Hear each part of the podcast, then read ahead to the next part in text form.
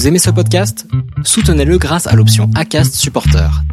C'est vous qui choisissez combien vous donnez et à quelle fréquence.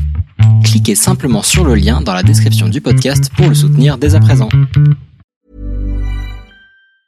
This Mother's Day, celebrate the extraordinary women in your life with a heartfelt gift from Blue Nile. Whether it's for your mom, a mother figure, or yourself as a mom, find that perfect piece to express your love and appreciation. Explore Blue Nile's exquisite pearls and mesmerizing gemstones that she's sure to love. Enjoy fast shipping options like guaranteed free shipping and returns. Make this Mother's Day unforgettable with a piece from Blue Nile. Right now, get up to 50% off at BlueNile.com. That's BlueNile.com.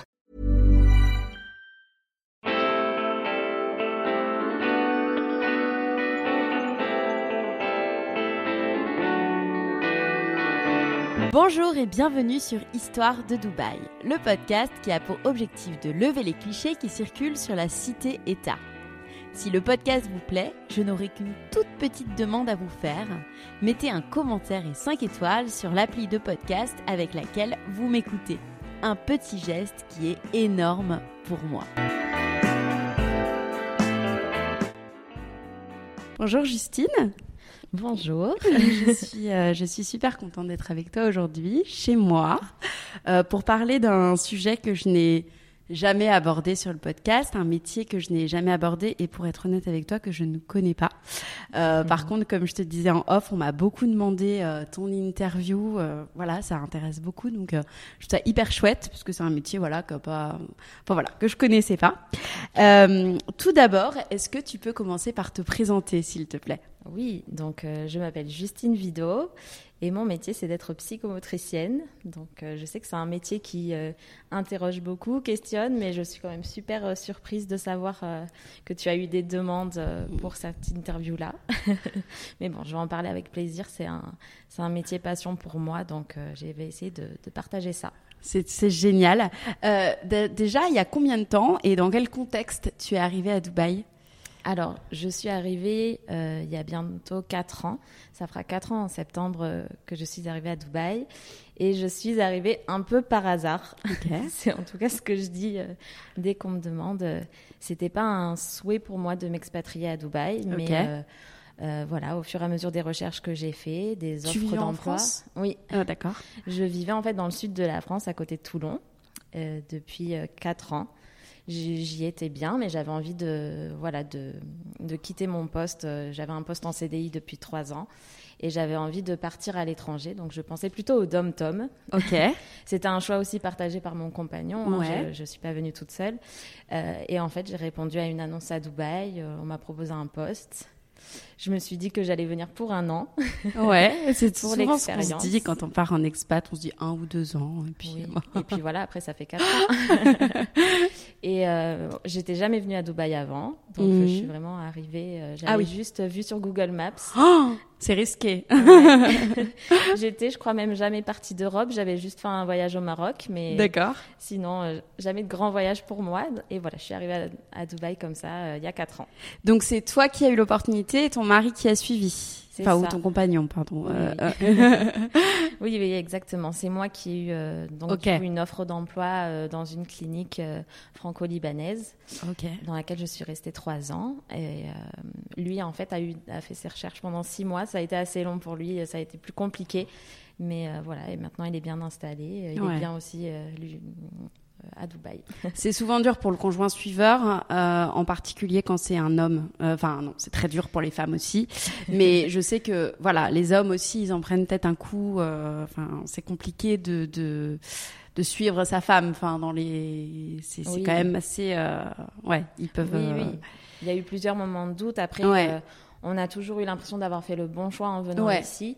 Mais c'est vrai qu'il a pas mal galéré. Et maintenant, la tendance s'inverse un peu parce que c'est lui euh, qui a un métier très prenant. Et du coup, c'est moi qui patiente à la maison. qui rentre le soir. Et toi, en France, tu faisais le même métier, du coup?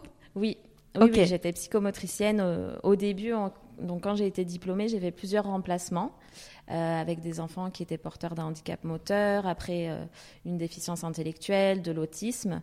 Et ensuite, le poste dans lequel je suis restée le plus longtemps, où j'ai eu un CDI, c'était un poste dans un hôpital de jour pour enfants obèses. Mmh. Et du coup, là où ben, j'ai énormément travaillé sur l'appropriation du corps, la conscience des émotions, l'image de soi, mmh. aussi le regard des autres. Donc c'était très intéressant, mais au, bout de trois ans, en fait, j'avais envie de, faire autre chose. J'ai commencé à chercher dans la région euh, toulonnaise, mais c'était très bouché. Et puis on s'est dit, ben, on est jeune, on n'a pas d'enfants. est-ce que ce serait pas le bon moment pour partir Et c'est comme ça qu'on est venu ici? Ouais, ouais, ouais. Et, euh, et, parce que là, tu nous parles du métier, mais c'est vrai que c'est un peu abstrait pour ceux qui, qui ne connaissent pas. Est-ce que tu peux nous expliquer euh, en quoi consiste ton métier, tout simplement, et comment tu l'as découvert, comment tu t'es pris de passion, puisque tu nous disais que c'était un métier passion? Oui. Ben, j'ai découvert ça euh, quand j'étais au lycée. Euh, j'étais très attirée par tous les métiers euh, paramédicaux, mais j'avais euh, une seule crainte, c'était d'aller en médecine. Donc, je voulais vraiment pas aller en médecine. Du coup, j'avais trouvé cette formation de, psychomotricienne. J'avais aussi fait la rencontre d'une psychomotricienne en libéral et je me suis dit, ah, c'est vraiment ça que je veux faire. Après, j'ai pas eu trop de chance dans le sens où à Bordeaux, on était obligé de passer par l'année de médecine mmh. pour faire la formation de, psychomotricien. Donc finalement, j'y suis quand même allée. Mais bon, c'est passé. Donc j'ai fait un an de justement cette première année euh, préparatoire au concours de santé. Ensuite, euh, trois ans euh, de psychomotricité. Et c'est là où j'ai appris mon métier qui est vraiment en fait à la rencontre de tout ce qui est fonction corporelle, fonction motrice et aussi euh, plutôt des fonctions euh, émotionnelles, euh, tout ce qui est en lien avec la sociabilité, la relation aux autres. en fait, on est vraiment à la rencontre de ces deux sphères, mais qui sont très importantes et qu'il est très intéressant de travailler ensemble. Donc, je rééduque à la fois les fonctions motrices, tout ce qui est motricité fine, motricité globale, comme les coordinations, l'équilibre. Du côté de la motricité fine, c'est plutôt, euh, voilà, par exemple, des choses très simples comme euh, découper avec des ciseaux, euh, écrire. Et puis, il y a tout l'aspect aussi émotionnel qui, en fait, vient beaucoup jouer sur toutes ces fonctions-là, puisque on a besoin d'être bien dans sa peau, bien dans sa tête pour mieux gérer son corps. Donc c'est comme ça que j'aide aussi des enfants à gérer leur agitation, leur anxiété, certains troubles comme des difficultés à s'endormir, voilà, des, hypersensibilités euh, émotionnelles. D'accord. Donc voilà, c'est assez varié, c'est très riche mais euh, je, me sens bien dans ça aussi. Et quand tu, es arrivée à Dubaï, euh, quelles ont été un peu, alors s'il y en a, des, différences que tu as pu observer avec, avec bah, tes clients qui étaient basés en France? Et comment tu as dû peut-être adapter un peu ton, bah, ton métier au marché d'ici, Dubaïote? Est-ce qu'il y, a des, y a des différences en fait, tout simplement? Alors il y en a, mais c'est... En fait, moi je travaille beaucoup avec les écoles francophones. Euh, françaises, franco-libanaises, euh, les écoles suisses de Dubaï. Donc, j'ai quand même beaucoup de patients qui sont francophones, qui euh, sont, dont les parents sont nés en France. Il y a aussi une grosse population libanaise qui est francophone et qui font partie de ma patientèle. Donc, en termes d'exercice de la psychomotricité, ce que je fais pendant mes séances avec les enfants, il y y a peu de différences. Après, c'est vrai que j'ai dû me mettre à l'anglais. Tu parlais pas anglais trop avant d'arriver ici, hein. ouais. Je savais me débrouiller en voyage, mais euh, ça n'a rien à voir avec euh, écrire des comptes rendus en anglais, euh, participer à des réunions, des équipes pluridisciplinaires avec ben, des médecins qui parlent que anglais. Donc au début, j'ai dû beaucoup travailler sur ça. J'ai été aidée, mais j'ai dû quand même me faire un peu violence. Et je suis contente parce que maintenant, je suis vraiment bilingue dans mon métier. Donc je pense que c'est la plus grosse adaptation que j'ai dû faire. D'accord. Est-ce que le, métier de, psychomotricien, euh, il est uniquement destiné aux enfants ou est-ce que des adultes peuvent finalement euh, pas avoir besoin de quelqu'un qui les aide euh? Alors la psychomotricité, on a besoin à tous les âges de la vie. D'accord. Ben, c'est un peu une idée reçue alors que les enfants besoin parce que c'est vrai que moi dans mon imaginaire enfin c'était uniquement les enfants. Non ça peut être les personnes âgées les adultes. Après moi je suis quand même spécialisée euh, avec les enfants. D'accord. À Dubaï j'ai eu deux patients adultes mais euh, c'est vraiment un peu anecdotique et euh, en général c'est pas la, la, grande patientèle que j'ai. Même pour mes autres collègues psychomotriciennes qui travaillent ici on travaille quand même surtout avec des enfants. Les expatriés qui viennent sont quand même des personnes jeunes et euh, je, pense notamment à tout l'accompagnement des personnes âgées qui est fait en psychomotricité, des personnes avec des troubles Alzheimer. En général, ces personnes-là sont plutôt euh, en France pour les personnes francophones. Après, euh, je pense qu'il serait intéressant de développer ça peut-être dans les structures euh, médicalisées euh, de Dubaï, mais moi je me vois pas en tout cas le, faire. C'est pas ma spécialité du tout. D'accord. Et, et comment ça c'est une grande question parce que je me mets à la place. Moi j'ai une petite fille de deux ans. comment on détecte les troubles psychomoteurs? Euh, et comment, après, bah, une fois qu'on les a détectés, on peut les prévenir et les guérir Alors, en général, la détection, elle se fait soit par les parents, euh, soit par les professionnels de crèche, les professionnels de l'école, qui arrivent en fait parce qu'ils ont une, euh, une grande connaissance des, enfants du même âge, parce qu'ils ont une classe ou parce qu'ils peuvent comparer comme les pédiatres aussi. C'est eux qui arrivent à dire il y a un décalage en, entre ce que votre enfant sait faire et ce qu'il devrait savoir faire au niveau euh, psychomoteur à cet âge-là. Donc en général, voilà, c'est aussi des parents en comparant avec euh, soit des frères et sœurs, même si on dit qu'il ne faut pas comparer, ben, on, compare quand même toujours, ou en comparant avec euh, d'autres enfants de, la même classe d'âge, qui, ben, qui en fait se rendent compte qu'il y a quand même un décalage entre ce que l'enfant sait faire avec son corps et ce qui est normalement attendu à son âge. Donc en général, c'est euh, la première détection euh, qui est faite et ce pourquoi on vient ensuite me rencontrer. D'accord. Et ouais, je me dis, là, par exemple, c'est un peu le test aussi des deux ans fait par les pédiatres. C'est des choses comme ça. Voilà, à deux ans, il y, a un, y a un test, je ne savais pas, je viens de découvrir. D'ailleurs, on va passer le test bientôt, j'ai peur. Ça va.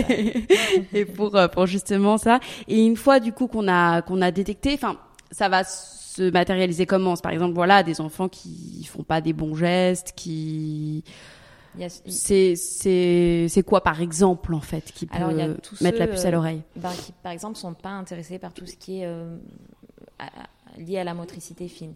Les enfants qui aiment pas trop se poser à la table pour jouer avec de la pâte à modeler, qui sont pas intéressés par les ciseaux ni par, du, par l'écriture euh, très basique, hein, le fait de prendre des crayons et de hop, de tracer des choses sur une feuille ou même sur les murs. les enfants, ça les intéresse pas du tout. Du coup, c'est vrai que ça peut être un signe de retard en se disant euh, mais pourquoi il évite autant ça? Pourquoi c'est aussi euh, dur pour lui? Après, il y a toutes les euh, difficultés plutôt de coordination et d'équilibre où on se rend compte que son enfant n'est pas forcément à l'aise avec son corps, comme s'il arrivait pas trop à le maîtriser pour faire certains mouvements, par exemple dans les playgrounds, monter sur le toboggan, que soit il y a une très grande peur ou n'aime pas du tout être balancé. Donc voilà, ça, ça peut être des repères chez des enfants très jeunes. Après, il y a quand même une, euh, marge d'erreur qui est acceptable. Euh, du coup, ça, ça rentre aussi en ligne de compte. On sait que chez les enfants jeunes, chacun ont leur centre d'intérêt, chacun euh, ont des, des, qualités, des prédispositions à être plus à l'aise dans certaines activités que dans d'autres. Mais il faut quand même prendre attention au fait qu'un enfant ne néglige pas trop certaines de ses compétences pour qu'il puisse quand même les développer et passer par tous les stades, toutes les étapes de son développement. D'accord. Et toi, du coup, ton rôle, une fois que vous avez détecté du coup ces troubles, comment tu agis? Comment?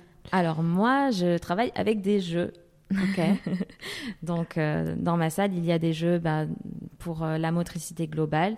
Il y a justement des gros modules en mousse euh, sur lesquels on grimpe, des escaliers. Il y a une petite échelle, voilà, un petit toboggan. Donc ça, c'est les choses qui permettent de travailler justement ces fonctions de coordination des différentes parties du corps.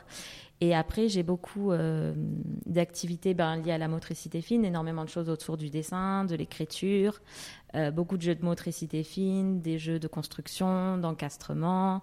Euh, j'ai aussi plein de choses sensorielles, parce que les enfants adorent jouer avec le sable, avec l'eau, faire des transvasements, prendre avec des petites pinces des jouets qui sont cachés dans le sable. Voilà, tout ça, c'est très ludique en fait, puisque je ne veux pas qu'un enfant ait l'impression d'avoir un problème en venant me voir. Je veux pas l'impression euh, qu'il ait l'impression que je sois un docteur. Donc pour moi, c'est important de s'amuser et je pense qu'aussi quand il y a cette dimension plaisir, partage, qu'on joue ensemble, qu'on invente une histoire, je pense que l'enfant se sent à l'aise et c'est là qu'il vient développer toutes ses capacités puisque ben, il s'amuse en fait. Donc il prend du mmh. plaisir, donc il a envie d'explorer encore plus ses compétences. D'accord. Et euh, les bienfaits, tu dirais, de faire appel à un psychomotricien ou une psychomotricienne? Alors, le, but ultime de la psychomotricité, s'il y en a un, euh, bah, c'est d'être euh, bien dans son corps, en mmh. fait. de se sentir à l'aise dans, dans ses mouvements, d'avoir confiance en soi. Voilà. Ouais, d'accord. Euh, qu'est-ce que tu aimes dans ton métier? Qu'est-ce qui te tient à cœur dans ton métier? Alors, ce que j'aime, c'est la rencontre. Mhm. Euh, j'aime discuter avec les enfants, même si ça paraît bête, mais euh, ouais, j'aime vraiment ça. Euh, j'ai l'impression voilà, de faire partie un petit peu de, leur développement, de leur évolution. Et pour moi, ça, m'apporte une grande satisfaction de, voir un enfant prendre confiance en lui, de s'ouvrir, de, de s'affirmer et d'être plus à l'aise dans son corps.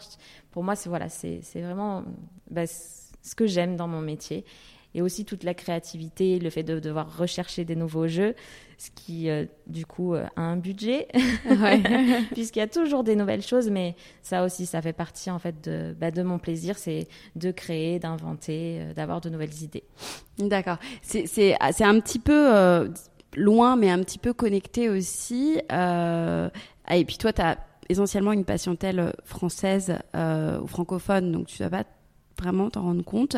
Mais l'autre jour, j'ai interviewé euh, pour une chronique radio que je fais à côté une une dame une, qui a créé une école Montessori pour mmh. les enfants à besoins spécifiques et elle me disait qu'aujourd'hui il y avait peu euh, d'établissements à Dubaï euh, pour prendre en charge en fait ce type d'enfants et que aussi, c'est assez horrible, mais que les, familles euh, locales avaient tendance à avoir un peu honte de leurs enfants qui n'étaient pas forcément euh, dans la norme et, un peu les cacher.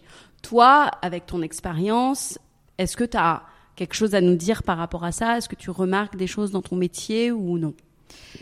Alors, au niveau de la, du choix et de la disponibilité des soins à Dubaï, je trouve qu'il y a quand même beaucoup de choix. Et si je compare avec la France, puisque c'est là où j'habitais avant, je pense même qu'on a plus de choix. Si on a un enfant, par exemple, qui a une déficience intellectuelle euh, en France, on va devoir remplir un dossier et on va être affecté à une structure, on va être redirigé et notre enfant va ensuite euh, devoir être accepté. Ici, le fait que tout soit euh, privé, en fait, on peut aller où on veut et choisir le professionnel qu'on veut. Donc d'un côté, ça a une certaine liberté, mais en même temps, c'est aussi difficile parce que ça veut dire que c'est les parents qui doivent faire ce choix-là et je pense que ce n'est vraiment pas facile. Et du coup, il y a toute la place du, déni qui est présent pour certaines familles, qui est quelque chose de normal. C'est n'est pas quelque chose qui est mauvais, euh, un déni. C'est juste que en tant que parent, c'est difficile d'admettre et de réaliser que son enfant peut avoir des difficultés dans un domaine ou euh, une pathologie. Euh, ce déni est la période euh, justement des, il y a certains jeunes enfants qui tardent à avoir accès aux soins parce que justement les parents ont du mal à se tourner vers les personnes qui peuvent les aider et euh, aussi ont, une méconnaissance. Enfin, je, je, pense que si on n'a jamais entendu parler d'un pédopsychiatre, c'est jamais facile de savoir ben, euh, vers qui je vais prendre rendez-vous, qui je vais voir. Et puis on peut se tromper aussi. Il y a des professionnels, comme ici, il y a, euh, il, y a, il y a, beaucoup de professionnels, mais il y a beaucoup de professionnels qui ne sont pas de la même culture que nous et n'ont pas aussi les mêmes formations. Alors même si au niveau médical, il y a quand même une formation assez universelle, mais dans l'approche des parents, la communication, des fois, ils n'ont pas les mêmes méthodes. Hmm. Et donc il y a des parents qui se sentent un peu perdus quand ils vont voir un professionnel qui, justement, euh, niveau culturellement, ne, il n'y a pas la même connexion, hmm, hmm. en fait. D'accord. Donc, je ne sais pas si ça répond à ta question. Si, ça répond à ma question. Si, si, complètement. Si, si, ouais, c'est euh, bien sûr. Et, toi, juste pour, pour s'imaginer une séance type, comment ça se passe? Tu me disais tout à l'heure que tu te déplaces chez les gens. Tu n'as pas un cabinet en propre ou? Alors, je travaille dans deux cliniques. Ok. Euh, je travaille dans une clinique qui est à Jumeirah, qui s'appelle Bedaya Polyclinique. Et je travaille aussi à la French Clinic, qui est à Dubai Healthcare City. Et euh, j'ai l'une des deux cliniques qui a une licence de home care, donc euh, où justement pour euh, certains de mes patients, je peux me déplacer à la maison. Ça, c'est vraiment réservé à une seule journée. Et sinon, l'expérience du home care, je l'ai vraiment commencé pendant le Covid, puisque là, justement, tous les professionnels de santé de, Dubaï, du, du, secteur paramédical en tout cas, on avait tous le droit d'aller à la maison, puisque nos patients n'avaient pas le droit de se déplacer. D'accord. Donc c'est comme ça que j'ai commencé à faire des visites. J'ai gardé une journée par semaine euh, cette année. Je pense que par contre je vais l'arrêter parce que c'est euh, c'est pas facile de se déplacer à Dubaï toujours. Mais euh, voilà, non, je travaille bien dans deux cliniques puisque c'est pas possible de travailler en tant qu'indépendant et freelance dans le secteur médical. D'accord. C'est au niveau de, de, la législation du pays, on doit être rattaché à une clinique.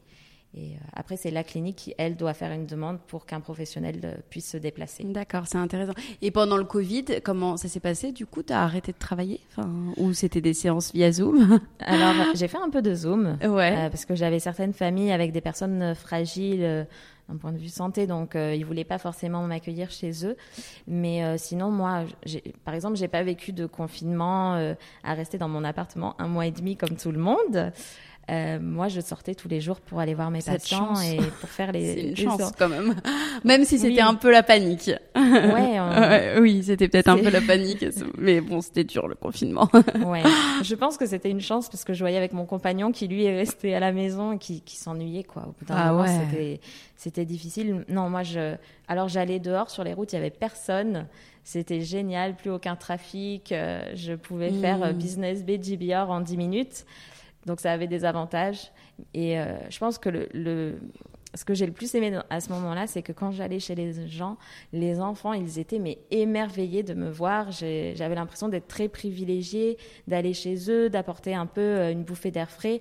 J'ai fait plein de séances en fait avec les frères et sœurs pendant cette période-là aussi, puisque je voyais que ben, eux aussi avaient besoin de, faire autre chose, d'avoir un adulte qui vient avec des jeux différents, une idée. Euh, vouloir un peu les rassembler, euh, jouer tous ensemble. Je pense que ça leur a fait du bien, moi aussi, mhm.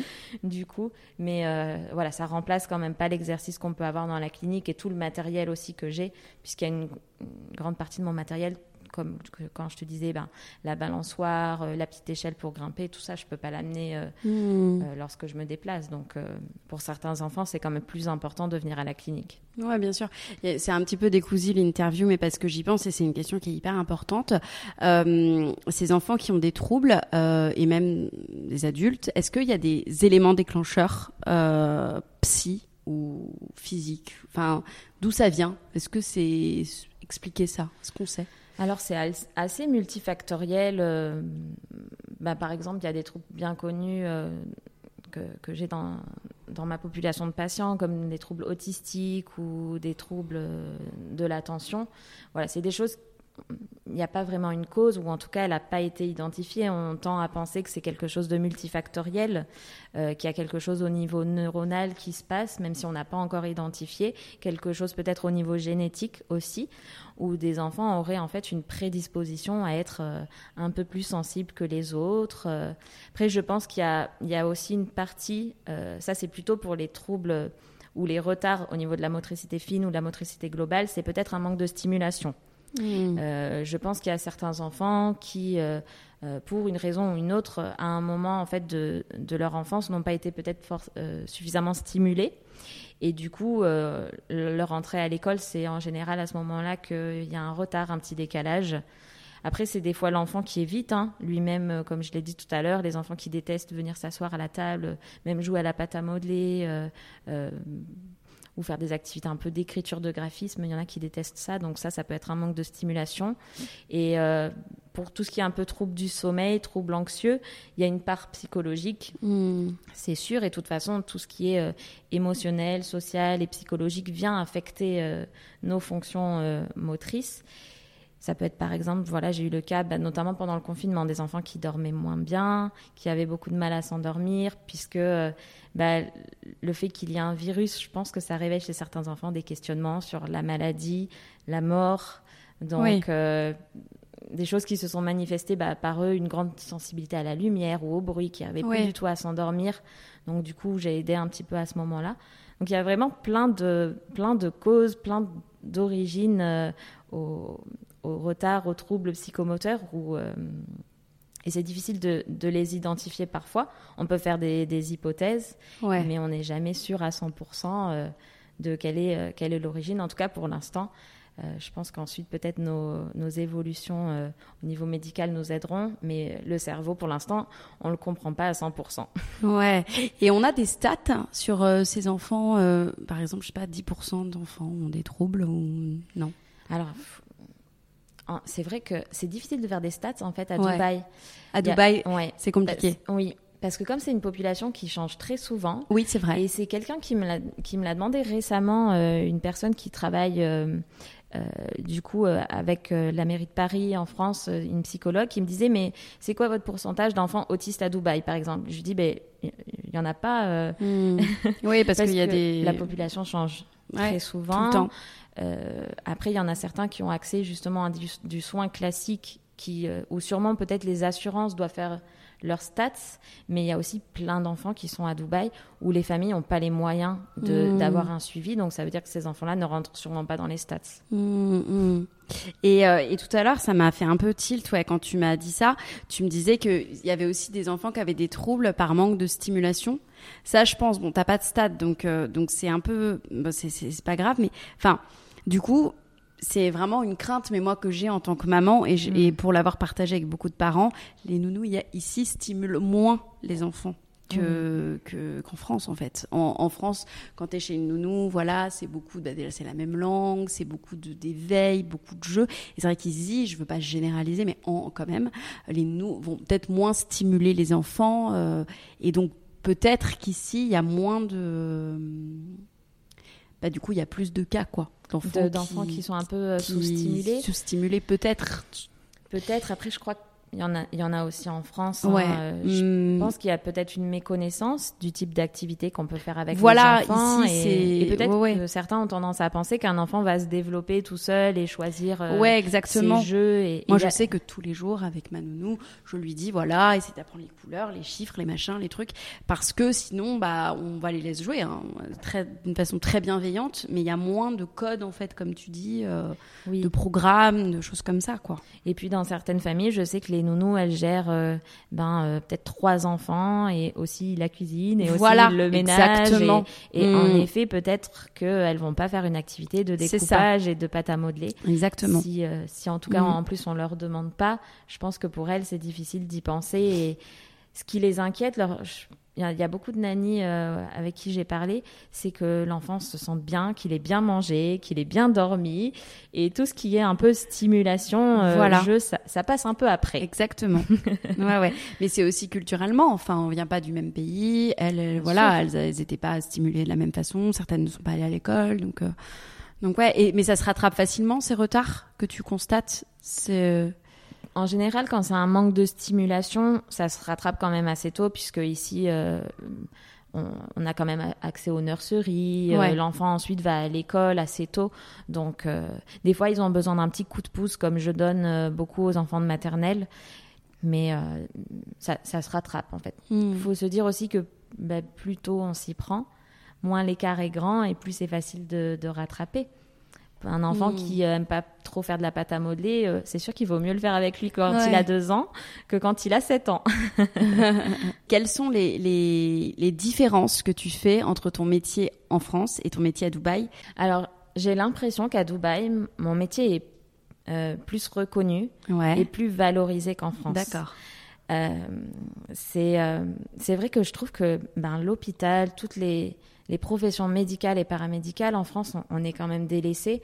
Mmh. Euh, en termes de budget euh, qui est alloué à la santé, alors certes, il y a énormément d'argent, mais euh, quand on compare en fait aux autres pays, eh ben, on, valorise moins en termes de salaire et aussi en termes eh ben, de, de, tout ce qu'on leur apporte même au niveau des structures, le fait d'avoir de, belles structures, de travailler dans des bonnes conditions, d'avoir assez de personnel, ça en France, on n'en a pas assez. Alors qu'à Dubaï, on est mieux valorisé.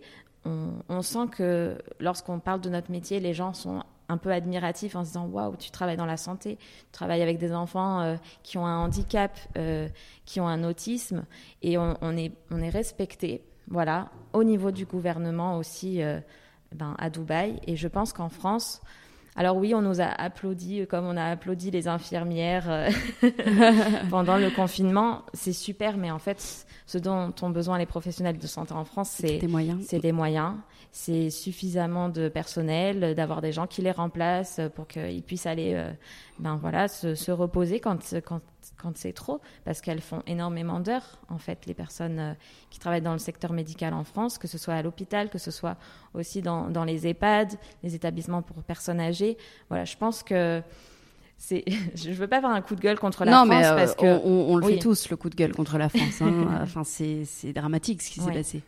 Parce Donc, euh, tu peux, je pense, c'est totalement légitime de le faire et voilà. Enfin. Oui, pour voilà, pour avoir connu les deux, en tout cas, je j'ai l'impression que ma profession est respectée ici et ça me fait plaisir. je peux exercer plus sereinement. Et après, ça a aussi des mauvais côtés. Je sais qu'en France, ben, l'accès aux soins, il est pour tout le monde.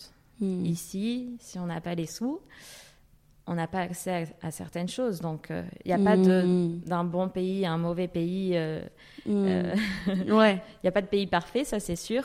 Et, mais bon, en France, je je sais pas, peut-être qu'on pourrait faire un effort. J'aimerais bien, j'aimerais bien. En tout cas, pour que je revienne en France, je crois qu'il va falloir des changements. Tu vas m'en parler, je l'ai su quand tu es arrivé. Et d'ailleurs, j'ai le petit cadeau devant moi, Blanc Dubaï. Euh, tu es aussi entrepreneuse, euh, cofondatrice de Blanc Dubaï. Euh, et c'est un peu ce que j'ai envie de dire pour introduire. Quelle a été euh, ta plus grande victoire et le plus grand défi auquel tu as fait face euh, dans ce métier? Et justement, tu me disais en, introdu en introduisant cet épisode en off que c'était aussi la, la co, enfin, de gérer à la fois Blanc Dubaï et à la fois ton métier. Ben, alors, si j'occulte le côté patient, parce que je ne veux pas trop euh, entrer, voilà, casser un peu le secret professionnel et médical, j'ai beaucoup de victoires au quotidien et, et aussi un peu bah, des, défaites ou des semi-défaites avec mes patients, des choses qui ne fonctionnent pas, qui ne marchent pas. Mais euh, ma grande victoire, ça a été quand j'ai obtenu ma licence euh, pour exercer à Dubaï, puisque c'est un long parcours administratif. Donc déjà, ça, ça a été un gros morceau pour moi. Euh, pour exercer en tant que psychomotricienne. Oui, exactement. Euh, j'avais déjà eu une licence en 2017 et j'en ai eu une autre récemment pour pouvoir exercer cette fois dans tout Dubaï. Donc ça, pour moi, ça a été vraiment euh, voilà une victoire. Et il y a aussi. C'est quel type de licence que tu as prise du coup? Alors, il y a deux licences, puisqu'il y a la Free Zone Dubai Healthcare City et ensuite tout ce qui est Mainland, donc le reste, le reste de Dubaï, qui est là la licence de DHA. D'accord. Donc euh, voilà, moi j'ai eu la chance d'obtenir les deux. Donc j'ai été très contente, très fière de moi puisque ça, a été difficile. Après j'ai été aidée, hein, c'est pas moi toute seule. Euh, mmh. J'ai été épaulée euh, par des personnes vivant à Dubaï. Et puis aussi, par exemple, mon organisme de formation en psychomotricité de Bordeaux qui a accepté gentiment de répondre aux mails en anglais qui provenaient des autorités médicales. Donc voilà, j'ai quand même bien été aidée. Et puis, euh, c'était voilà, une autre victoire, c'est euh, quand l'année dernière, au mois d'octobre, euh, avec Manon, qui est ma collègue orthophoniste, on a décidé de lancer Blanc Dubaï, où là, on a voulu faire quelque chose pour nous. Et parce que moi, ça me manquait, en fait. je, je m'étais beaucoup donné pendant ces trois ans-là. J'étais aussi salariée full-time dans la même clinique. Donc, j'avais donné beaucoup de mon temps et j'avais l'impression de m'épuiser un petit peu.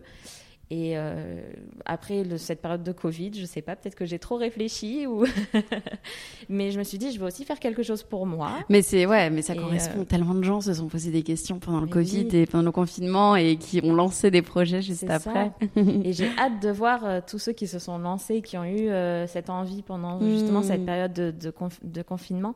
Mais qu'est-ce que ça va donner en tout cas, nous, on est très contente avec Manon de, de, la tournure de notre petite entreprise, qui reste une petite entreprise, euh, mais euh, alors on se consacre énormément à notre autre métier. Comment euh, vous gérez du coup les deux Est-ce que vous avez des plages horaires Blanc Dubaï, des plages horaires votre métier?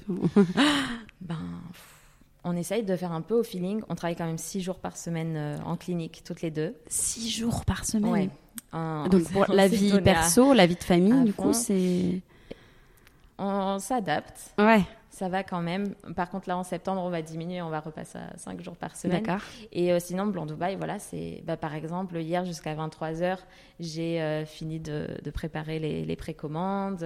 voilà, il y a eu des, week-ends qu'on a consacrés à ça. On a voulu en plus faire des marchés. Alors, on ne peut pas en faire bien, euh, bien souvent, enfin, comme on l'aimerait.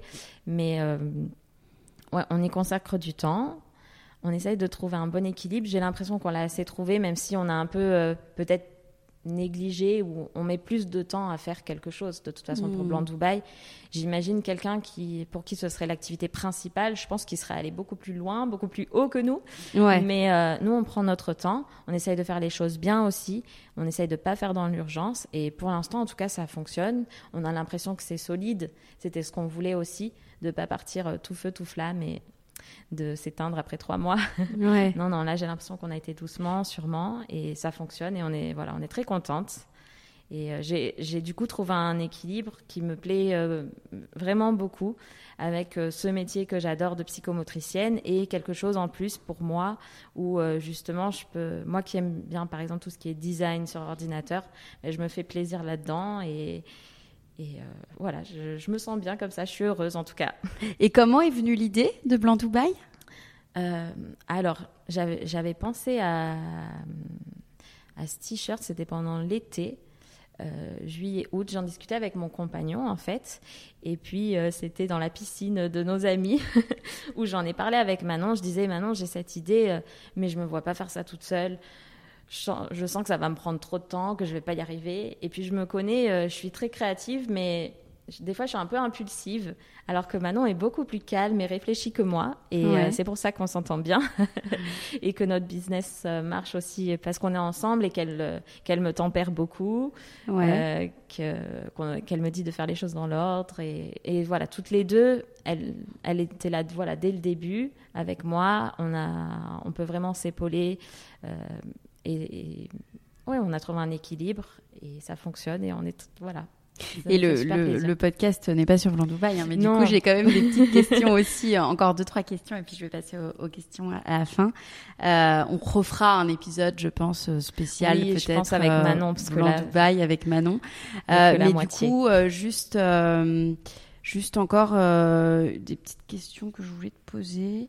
Euh, euh, le type de licence que vous avez créé pour Blanc Dubaï, c'est quoi? C'est une licence. euh, On a une e-trading license. Voilà, ok. En fait, euh, ça a été assez simple. Lorsqu'on a décidé de, montrer, de monter notre petite entreprise, on a été voir le Dubai Economics Department, qui est à Dubai Mall, qui est pas très loin. Et ils nous ont dit il faut que vous alliez à Di Café, Mhm. qui est à Jumeirah, pas très loin de la mer, où il y a toute une équipe euh, de locaux qui, euh, ben, en fait, reçoivent les personnes comme nous qui ont un projet et les aident à trouver le bon type de licence euh, pour leur commerce. Mhm. Donc nous, on a une licence très spécifique de e-trading, euh, de, de vente en ligne, et sans visa.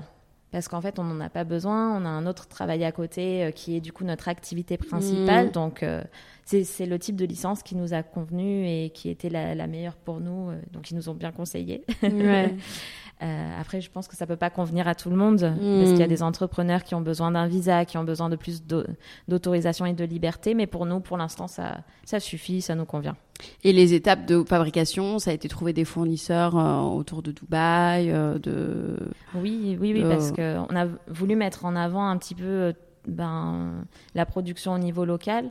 Donc, on a dû essayer plusieurs fournisseurs. euh, ça a pris un certain temps, mais on a trouvé vraiment des super partenaires. On est trop contente à chaque fois qu'on y repense avec Manon. On s'est dit, waouh, on a trouvé quelqu'un euh, sur qui on peut compter, parce que ça, c'est pas facile. Ouais. Et je sais que beaucoup d'entrepreneurs galèrent euh, à ce niveau-là. C'est soit il faut tout faire soi-même, parce que déléguer, eh ben, euh, peut-être encore une fois à cause de ces différences culturelles, mais il y a certains, certaines personnes avec qui on n'arrive pas à se comprendre. Mhm.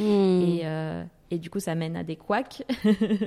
Ou euh, ça arrivait, nous aussi. hein. Des fois, on reçoit pas la production, c'est pas du tout ce qu'on avait demandé. Ou ils ont pris des libertés en se disant tiens, on va faire ça. Ça se trouve, ça va Mhm. leur plaire, mais non. euh, en fait, on, on vous avait demandé euh, telle couleur, on, veut telle couleur. Ouais. Donc bon, là, pour l'instant, on a trouvé euh, une entreprise solide euh, et euh, on reste avec eux. ouais, d'accord. Et l'idée, c'est de garder les deux ou de vous consacrer uniquement à Blanc Dubaï à terme?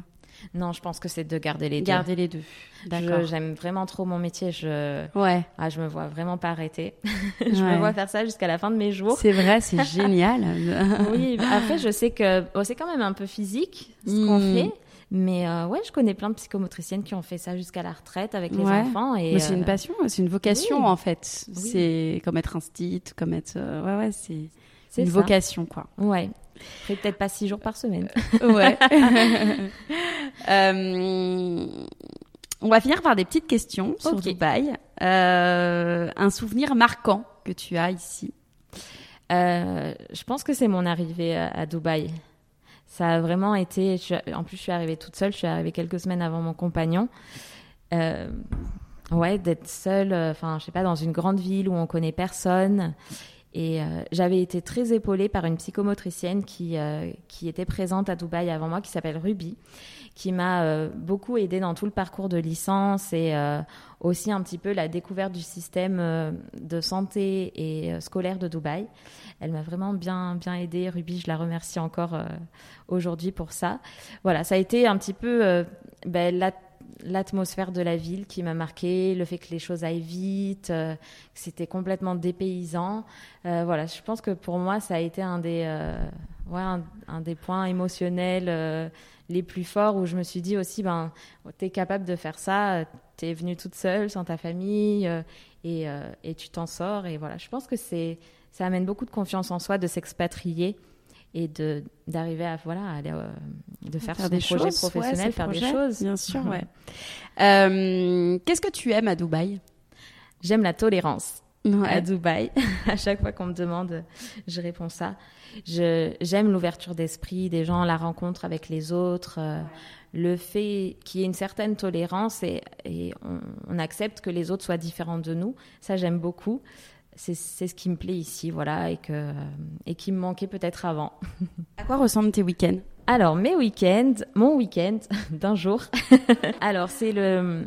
Il commence le jeudi soir où je sors avec mes amis, où on va manger au restaurant ensemble. Ouais. Voilà, c'est toujours un moment que, ben, je sais pas, que ton rituel, quoi, c'est bien. c'est mon rituel. On, mange ensemble, on rigole, euh, on passe un bon moment. Puis euh, à Dubaï, on fait que manger de toute façon. Ouais, c'est vrai. et puis après, le, mon vendredi, ben, souvent je suis seule. Voilà, mon, mm. compagnon travaille les vendredis. Donc euh, je rejoins des amis, je vais à la plage ou je vais faire, je sais pas, mon shopping.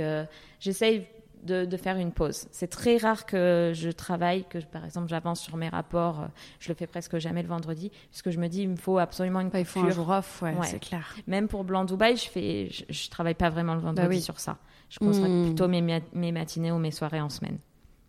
Et euh, justement, tu me parlais d'adresses. Euh, quelles sont tes meilleures adresses à Dubaï? Alors, euh, alors, il y a un endroit qui est très touristique que j'adore, c'est Madina Jumeirah. Oh, moi aussi, j'aime bien.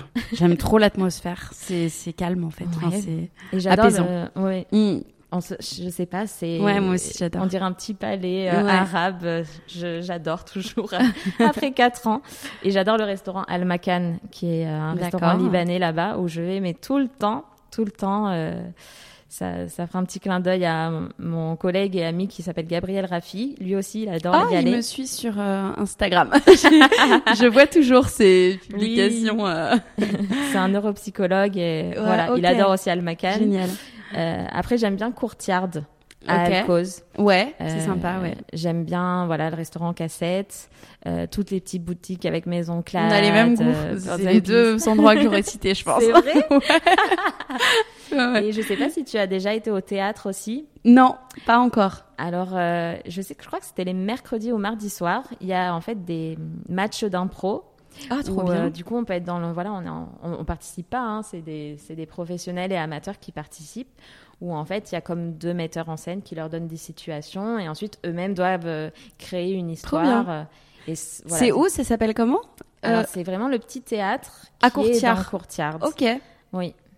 Et euh, l'équipe est vraiment tous les sympa. soirs euh, je pense que ça dépend, ça doit pas être la même chose tous les soirs. Ouais. le match d'impro, ça doit être le mercredi. Et à la fin, le public doit voter pour. Euh, c'est en anglais Oui, par contre, c'est en anglais. Tout ça en anglais, ouais. Mhm. Il y a une partie, je pense, des, des, filles qui gèrent. je pense qu'il y a une canadienne. Il y en a quelques-uns qui parlent français, mais non, tout, tous les shows, tout est tout est en anglais. D'accord. Qu'est-ce que tu aimes le moins ou qui te surprend à Dubaï? Alors, comme je te l'ai dit tout à l'heure, c'est une question qui a été dure pour moi. J'ai même envoyé un message à une copine en me disant Mais qu'est-ce que tu répondrais, toi? Parce qu'il y, y, a des points négatifs à Dubaï, c'est vrai, mais ça s'explique, c'est normal. Tout ne peut pas être parfait. Ce que j'aime le moins, c'est justement le fait que si on n'a pas beaucoup de moyens financiers, on n'a pas accès à tous les soins euh, auxquels on devrait avoir droit normalement. Et c'est vrai que j'ai vu des situations de famille où, euh, malheureusement, parce qu'ils ne peuvent pas soigner leur enfant, parce qu'ils ne peuvent pas euh, donner tout l'accompagnement nécessaire euh, au niveau des, suivis, des rééducations, c'est des familles qui doivent retourner dans leur pays d'origine. Donc c'est vrai que ça, je trouve ça un peu dommage. Mais ouais, je, comprends aussi, ça s'explique ben, pour qu'il y ait euh, des très bons soins à Dubaï, il faut y mettre le prix. Oui, c'est vrai. Et c'est pas le gouvernement qui va financer ça. Il finance tout pour les personnes locales, pour leur population à eux, mais ils ne peuvent pas accueillir tous les expatriés et, et, offrir ça à tous les expatriés qui arrivent. Donc c'est vrai que ça, c'est voilà un, petit point négatif et parce que je le vois dans mon métier, je vois des familles ben, qui, qui sont obligées de rentrer, qui sont obligées peut-être d'abandonner leur rêve professionnel parce que pour, euh, pour leur enfant, euh, ben, c'est pas possible de rester ici euh, hmm. et, de, et de continuer avec tout le parcours médical qui, ouais, qui, qui est très coûteux. Hmm. c'est une question que j'ai rajoutée, mais parce que sur mon podcast maintenant, j'appelle ça les pépites. Quelle est ta pépite à Dubaï? Alors ça peut être une adresse, ça peut être un artiste, un aliment, un quartier, quelque chose en fait qui casse les clichés qu'on a sur Dubaï et euh, voilà qui est euh, ton truc. Euh, alors ça peut être, par exemple, la précédente pépite, c'était un quartier, Albarari, qui est quand même assez éco-responsable et qu'on ne soupçonne pas forcément ici dans la région. Donc un truc, voilà, une pépite. Alors, j'ai eu cette impression-là cette année quand je suis allée au centre équestre Fouroussia et que bah, du coup j'ai rencontré la, la, monitrice qui, qui s'y est installée. Euh, voilà, j'ai eu l'impression que ouais, c'était un peu une pépite cet endroit-là. Euh, je m'y suis sentie bien. Malheureusement, je peux pas y aller de manière régulière et puis là il fait super Parce chaud. Parce que tu fais du cheval, c'est ça? J'en faisais en France et du coup j'ai repris. Après, euh, j'ai eu beaucoup trop de patience, j'ai dû, voilà, j'ai dû mettre ça en pause, mais c'est sûr, en septembre, j'y retourne, je vais, je vais réserver une, matinée pour faire ça, parce que j'ai trouvé ça, ouais, je sais pas. Il euh, y a plusieurs centres équestres à Dubaï, Certains ont un petit côté euh, très propre, un peu bling, euh, mais c'est pas du tout le cas à Fouroussia. Et euh, ouais, je pense que je recommanderais ça. Ok, trop bien. et dernière question, qu'est-ce que tu dirais à ceux qui nous écoutent et qui tournent en rond dans leur expatriation? Alors, le conseil de la psychomote, c'est de, de, se poser, de réfléchir, parce que les réponses souvent à nos soucis, on, les trouve euh, bah, en, se recentrant sur soi-même et en faisant le, point aussi. C'est super important de demander des conseils autour de soi et d'écouter la vie des autres, mais se recentrer et savoir mais qu'est-ce qu'on veut vraiment, pourquoi cette situation-là ne nous plaît pas, qu'est-ce qu'on aimerait changer? Je pense que c'est ce qui peut aider. Mmh. et puis après, ne pas avoir peur de se lancer. Euh, il faut prendre des risques on en a pris, nous aussi, hein, je pense avec Manon et, Blanc Dubaï. Il faut se lancer et si ça marche pas, ben, c'est pas grave, on aura quand même appris quelque chose. Merci beaucoup. de rien. Merci à toi de m'avoir accueilli, c'était super sympa. avec plaisir. Merci beaucoup.